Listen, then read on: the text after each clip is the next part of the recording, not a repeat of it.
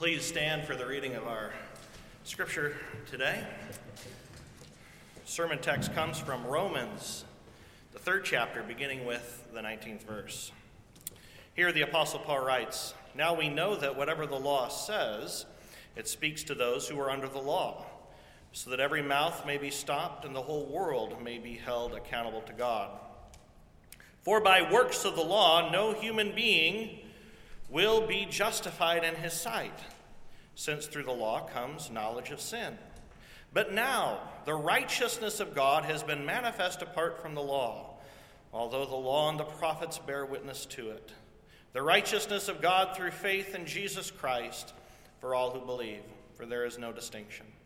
For all have sinned and fall short of the glory of God, and are justified by his grace as a gift, through the redemption that is in Christ Jesus whom God put forward as a propitiation by his blood, to be received by faith. This was to show God's righteousness, because in his divine forbearance he had passed over former sins.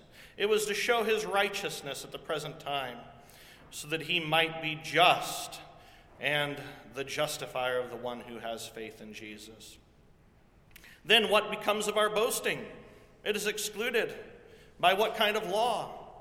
By a law of works? No, but by the law of faith. For we hold that one is justified by faith apart from the works of the law. Or is God the God of Jews only? Is he not the God of Gentiles also? Yes, of Gentiles also. Since God is one, one will justify the circumcised by faith and the uncircumcised through faith. Do we then overthrow the law by this faith? By no means.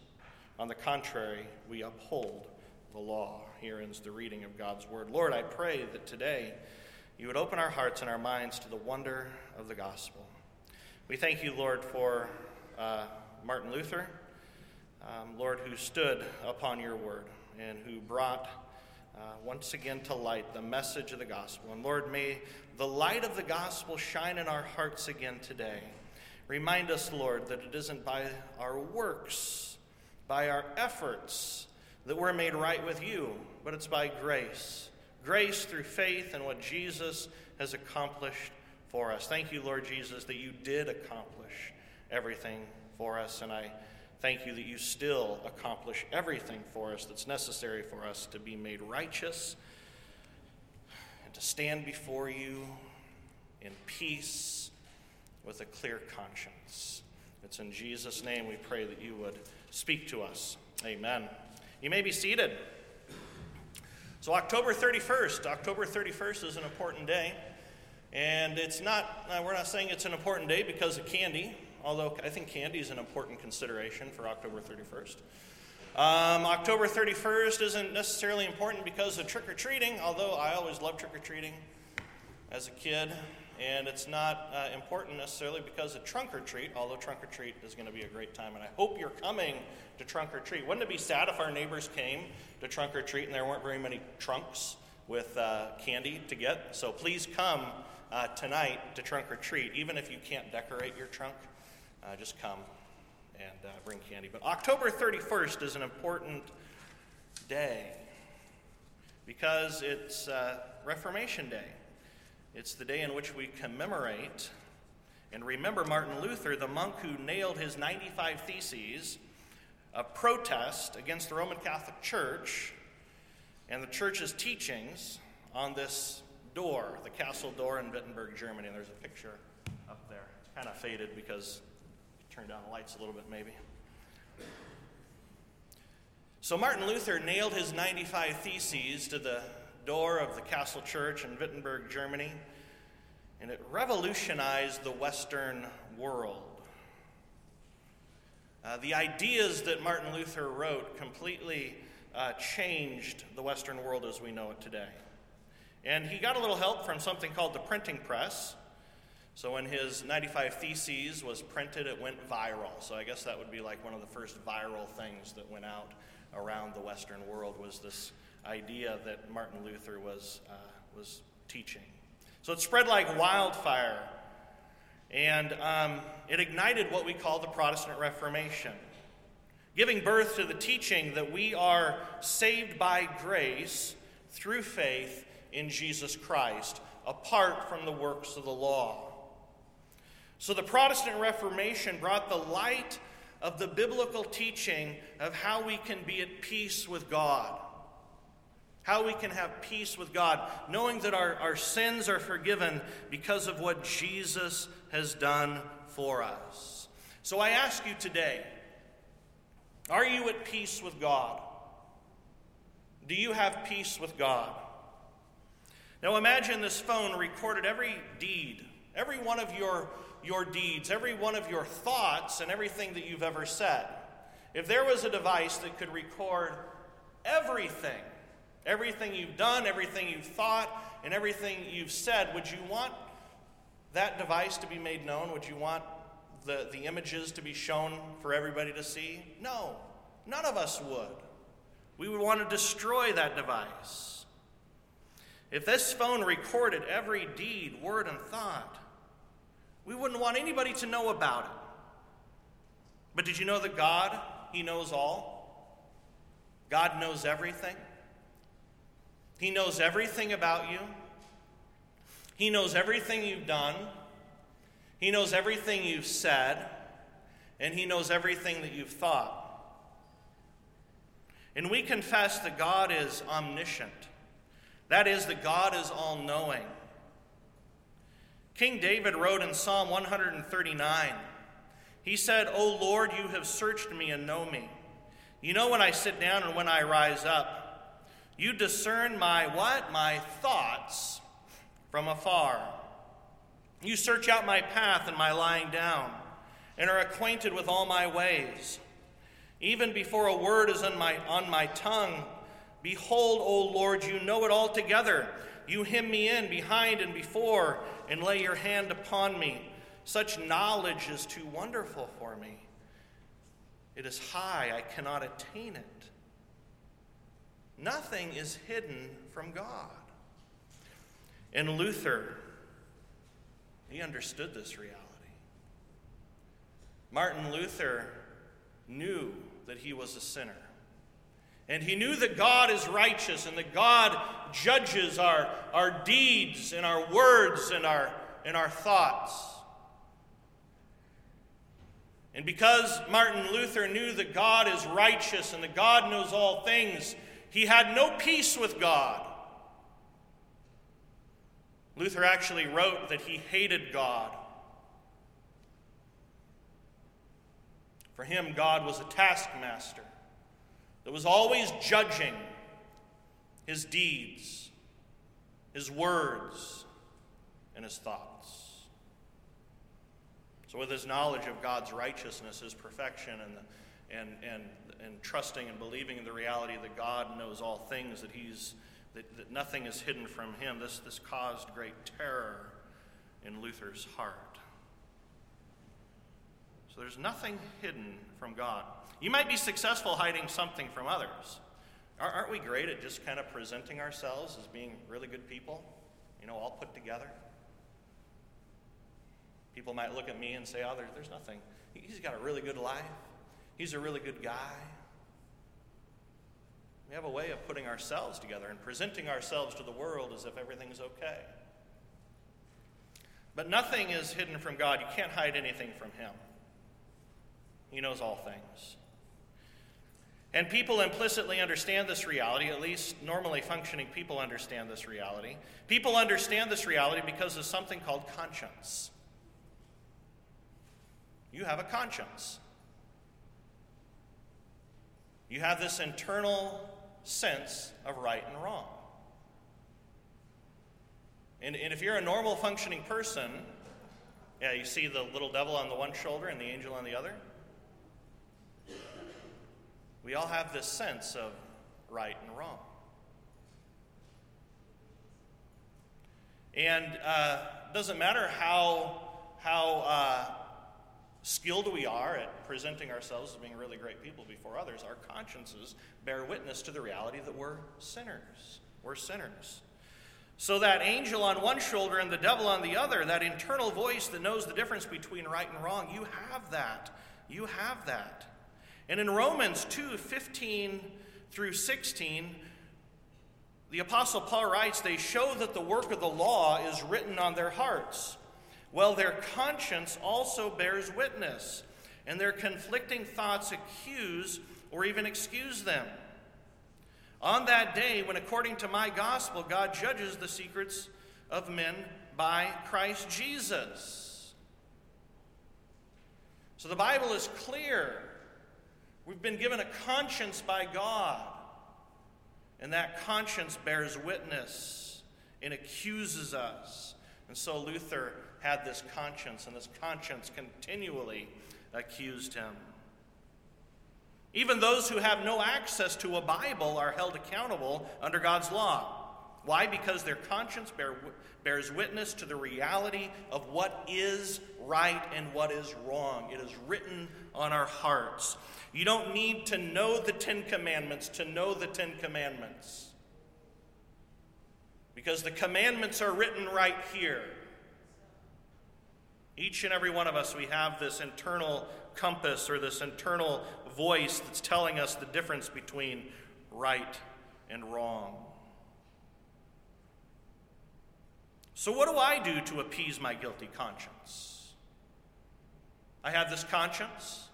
It's accusing me. So, what do I do apart from Christ, apart from Jesus, to appease my guilty conscience or to ease my conscience or to, to cause me to feel better about myself? Well, first of all, I might try with all my strength to be good and devout. So I try with all my strength to be a good person and to be a devout Christian. And I believe that through doing good things and being devout, that I can make myself feel better about myself. But through that, I never achieve peace with God. I never achieve peace with myself, and I never achieve peace with others. So, apart from Jesus, people will try with all their strength to be good and to be devout. But that cannot, cannot appease a guilty conscience or make us right with God. And Martin Luther tried this. He, he fasted. He said later in life that his, that his excessive fasting probably permanently ruined his health. And he thought that through fasting, he could become acceptable in God's sight. He slept on the cold ground without a coat or a blanket. He confessed his sins. He would spend hours in the confessional booth. He paid his penance. He went on pilgrimages. But all of his works, all of his devotion never helped his guilty conscience. He still felt this dread before a righteous and a holy God. And we do this also. We do this when we listen to someone say this. You know, if you do something good, you'll feel better about yourself. You know, if you help somebody out, you'll, you'll have this, this, uh, this feeling inside that feels really good. And so we do this too. We go out and we do good things in an attempt to try to feel better about ourselves. But it only, it's only temporary. It's only temporary, it's not permanent. So, first of all, I try to be good. With all my strength, I try to be good and to be devout. And then, number two, I convince myself, well, I'm not as bad as other people. I can always find somebody in, the room uh, that, that, uh, that I think I'm better than that person or I'm not as sinful as that person. You can always find somebody and say, they're, they're, they're a bigger sinner than I am. They've done worse things than me. So, comparing myself to others who behave badly only produces within me this sense of pride. I'm better than they are. At least I don't do that. And the Bible tells us that pride is bad. Pride is a bad thing. Did you know that pride is one of the seven deadly sins? yeah. And ultimately, it doesn't work because eventually I'm going to say something or think something that's really not good. And then that, that guilt hits me again. I realize that I am just as bad as everybody else. I'm really not, not better than other people. Because I too am a sinner. So I convince myself, uh, well, I'm not as bad as other people, so God must, must accept me because at least I didn't do what he did or I didn't do what she did. This only produces pride and a false sense of security before God. Number three, this is happening a lot, it always has happened. I remove the parts of the Bible that I'm not comfortable with. So if I read something in the Bible that convicts me, just pass it over, pretend it isn't there, ignore it, or maybe I try to reinterpret it and change it so that it says something completely different. So I'll read those parts of the Bible, and the Bible says this or it says that, and I'll say, well, that's old fashioned. After all, we're living in 2021. And people in 2021, they're smarter than the Bible. Nothing new here. We all do it. We try to rid ourselves of the parts of God that we don't like. Did you know that Thomas Jefferson did the same thing? He took a pair of scissors to the Bible and he cut out the parts of the Bible that he didn't like.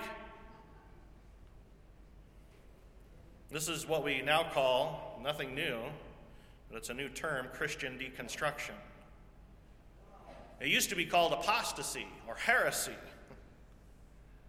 But there's nothing new with people deconstructing the faith, taking out the parts they don't like.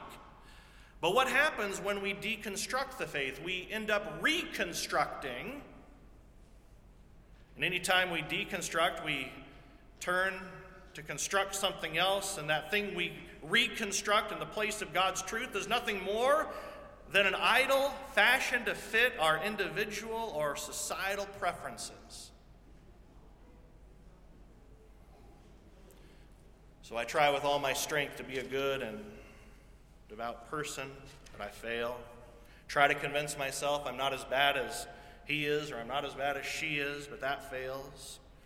And none of us None of us have the authority to remove the parts of the Bible that we're not comfortable with. How do I attempt to, to help my guilty conscience? Is by doing what I can do, my works, changing the way I think about rea- trying to change reality from God's truth to my own truth. But none of these work. And they may appease a guilty conscience for a short time, but ultimately, they don't work because we need Christ. And even if we are successful in doing these things, even if we're successful at appeasing our guilty conscience, that doesn't mean that we're innocent before God. We still stand under God's judgment, even if we have falsely convinced ourselves that we're all right. You don't need a Bible to understand that we are a broken people and to understand that creation itself is broken. The brokenness of humanity and creation is evident everywhere. It is evident everywhere. It's evident in our world, our nation, our city, our homes, in our own personal lives. We see that this world is broken. We see and we experience the pain and the sin of this broken world. Why are we such a broken people? Why is our world so messed up? Our world is broken because of sin. When sin entered our world, everything went wrong. Everything began to decay. Our bodies began to decay. Our morals began to decay. Our relationships began to decay. The planet and the universe began to decay. We live in a, in a messed up world. And I can't overcome my guilt, and I can't overcome the problems of human brokenness by the formula of trying harder or comparing myself to others or removing the parts of the Bible that I don't like. The problem of our brokenness and humanity's brokenness is not solved by me or you. The problem is solved by Jesus alone. I have another slide, Alyssa. To find peace for our guilty conscience, the I must become Jesus alone. You and I need to remove ourselves from the center and remove ourselves from the solution to humanity's problems. And we need to put Christ alone as Savior, my Savior, and humanity's Savior. Jesus is the one who is the way, the truth, and the life. So we need to remove ourselves from trying to save ourselves, trying to save humanity, trying to remove this guilty conscience. In a place of ourselves, we need to trust in Jesus alone. And this brings us to Romans 3 21 through 26. What did Jesus do? What did Jesus do for you, and what did he do for humanity? The Apostle Paul wrote, For there's no distinction, for all have sinned and fall short of the glory of God. You have sinned, I have sinned, and we all fall short of his glory. But verse 24 says, and are justified. That is, made right with God, at peace with God, declared right before Him. We are justified by His what? Grace. As a what? Gift. Through the redemption that is in Christ Jesus, whom God put forward as a propitiation. It's a big word. Anybody in the room know what the word propitiation means? Probably not very many of you. To propitiate something is to appease divine wrath. Jesus Christ was put forward as a propitiation, a sacrifice that appeased the wrath of Almighty God. You see, the wrath of God fell upon Jesus upon the cross. His wrath should fall upon us because we deserve his wrath. We deserve his judgment. But we're justified by his grace as a gift through the redemption that is in Christ Jesus, whom God put forward as a propitiation by his blood to be received by faith. The only way your guilty conscience can be healed the only way you can have peace with God, the only way you can know that you have eternal life is through trusting in Jesus alone, who went to the cross, appeased God's wrath by his blood. This is received by faith. And this, this was to show God's righteousness. Because in his divine forbearance, he had passed over former sins. He had passed over sin. You see, God, He is slow to anger and He is abounding in steadfast love. But God will not ignore or just pass over sin forever. Judgment must be served over sinful humanity. So he sent Jesus to the cross. At the cross, justice was served, but not upon us who deserve it, but upon Jesus who stood on our place and who suffered in our place, who shed his blood in our place, who died in our place. In verse 26, it was to show his righteousness at the present time, so that he might be just. So that he might be just. He can't just pass over sin, overlook sin. Sin must be punished. So the cross demonstrates the justice of God so that he might be just and the justifier, the one who takes away your sin, the one who makes you right with him, the justifier of the one who has faith in Jesus. When Jesus looks at you, he doesn't see your sin. He sees the very righteousness of Jesus. When God looks at you, He doesn't see your sin, but He sees the righteousness of His one and only Son. And when God looked at Jesus upon the cross, all God could see upon Jesus was the sin of humanity. He took your sin and my sin and, and He put it upon Himself. And then, in exchange for our sin, He gave us His righteousness. So when God sees you, he sees the righteousness of Jesus Christ, a gift that's received by faith. And this is the central truth that liberated Martin Luther from a life of attempting to please a righteous God by his own efforts. When he discovered what righteousness really was, that righteousness is a gift given and not something that had to be earned. He was liberated. And this is the central truth that has liberated you from the guilt of your sin and condemnation under a good and righteous God. When Luther discovered this truth, he said he felt like a dog that had been chained up for a, for a long time, but was suddenly set free. Martin Luther loved dogs, and I love dogs too. There's nothing like the excitement and the thrill that a dog feels when they're set free, when they're let off the leash, and they're let out to run. The joy of their liberty is evident to all. How many of you here love dogs? You love them because of their joy, right? They love life.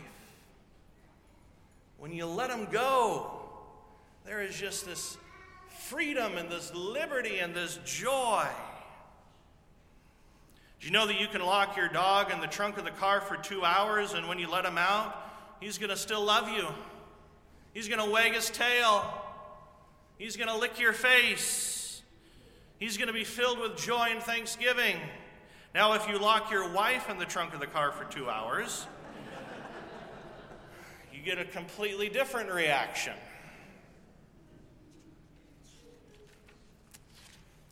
Brothers and sisters in Christ, when you live in the reality of Romans 3, you live in joy. You live with freedom. You have peace. You're content.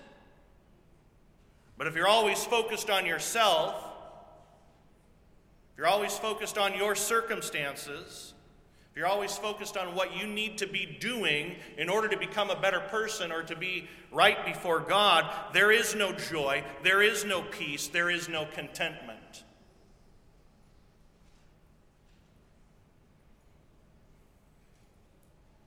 So if your life is void of joy and peace and contentment, it's not because you're not doing enough.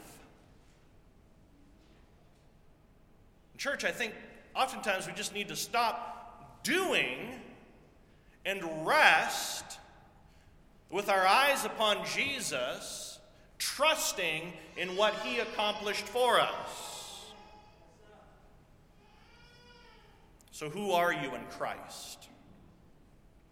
Who are you in Jesus? Number one, you're loved. Second, you're forgiven. And third, you're free. You are free in Christ. That is who you are today. Simply receive it, live in it, Rest in it. That's who you are. You don't need to do good works to appease God. The work is finished. Jesus did all the work for us. It's like going to work. You know that you have too much work to get done that day, and there's no way you're going to get it done. And you show up at work and you find out that your boss did all of it for you over the weekend. And then your boss says, All your work is done. I did it for you because I love you. Now go home and rest. That's probably never happened to you before, and it probably never will happen to you, right? That's not the way the world works. But God doesn't work in the same way that this world works, He does things completely different. It's finished. You're loved. You're forgiven. you're free. But, Pastor, what about our good works? What about our good works? Aren't we called to do good works? And if you preach a, a gospel like this, aren't people just going to run wild in the church?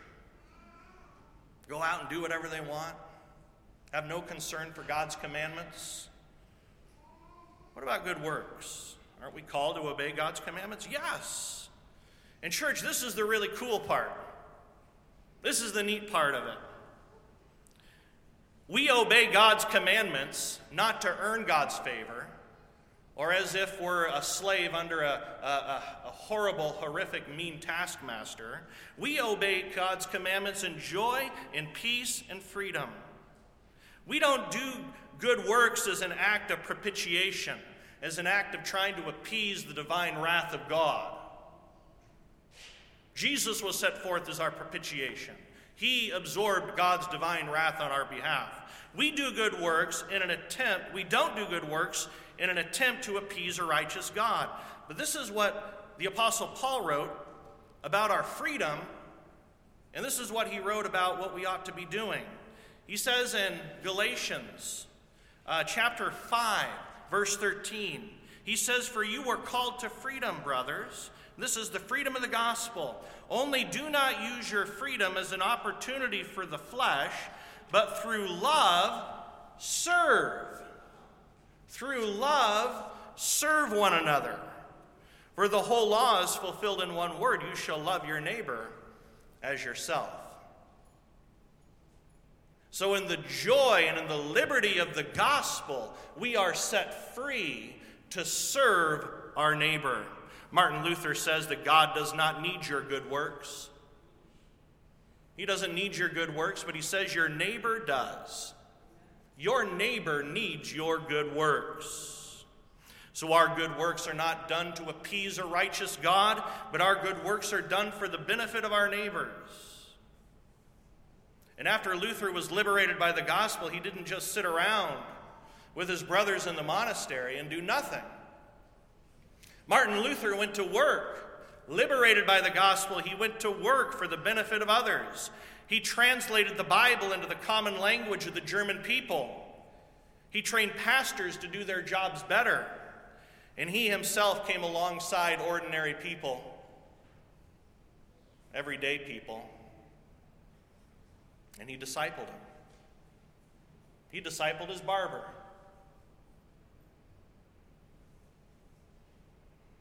Brothers and sisters, you are free in Christ. You are loved. Your sins are forgiven. Now take this freedom that is yours.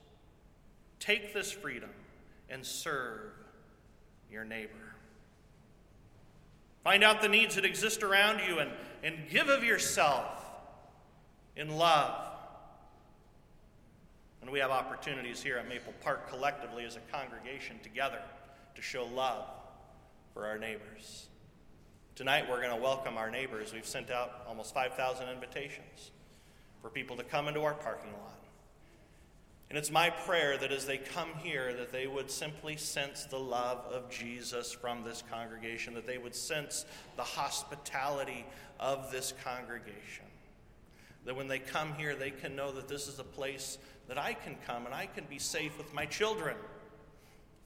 This is a place that I can come and people are friendly and they welcome us. So that's one way collectively that we can live out our Christian liberty. Just a simple way as a congregation together. Another way as a congregation together is the Walk for Wells. As we focus on a community in Chad, Africa, a need for clean drinking water, a need for the gospel, we can come together collectively to build a well so that people can drink clean water. And not only drink clean water, but hear of the living water that is given to them in Christ Jesus. We have so many opportunities to serve our neighbors in love. And we do it. We do it because we have been liberated by Jesus. And we want our neighbors to know Jesus and the liberty that is theirs in the gospel. Let us pray. Lord Jesus, we praise you and we thank you for your word. We thank you for setting us free. Lord, if our sins were recorded for all to see, not, no, none of us would want that to be made known, but you know it all. And even though you know us, you know us not only on the outside, but on the inside. You love us, you died for us, we're loved, forgiven, and set free. All is a gift of your grace. And we thank you for that. Help us to live in that liberty, to rest in that liberty. And as we rest in that liberty, help us to go to others, to love, to share, and to give of ourselves. It's in Jesus' name we pray. Amen.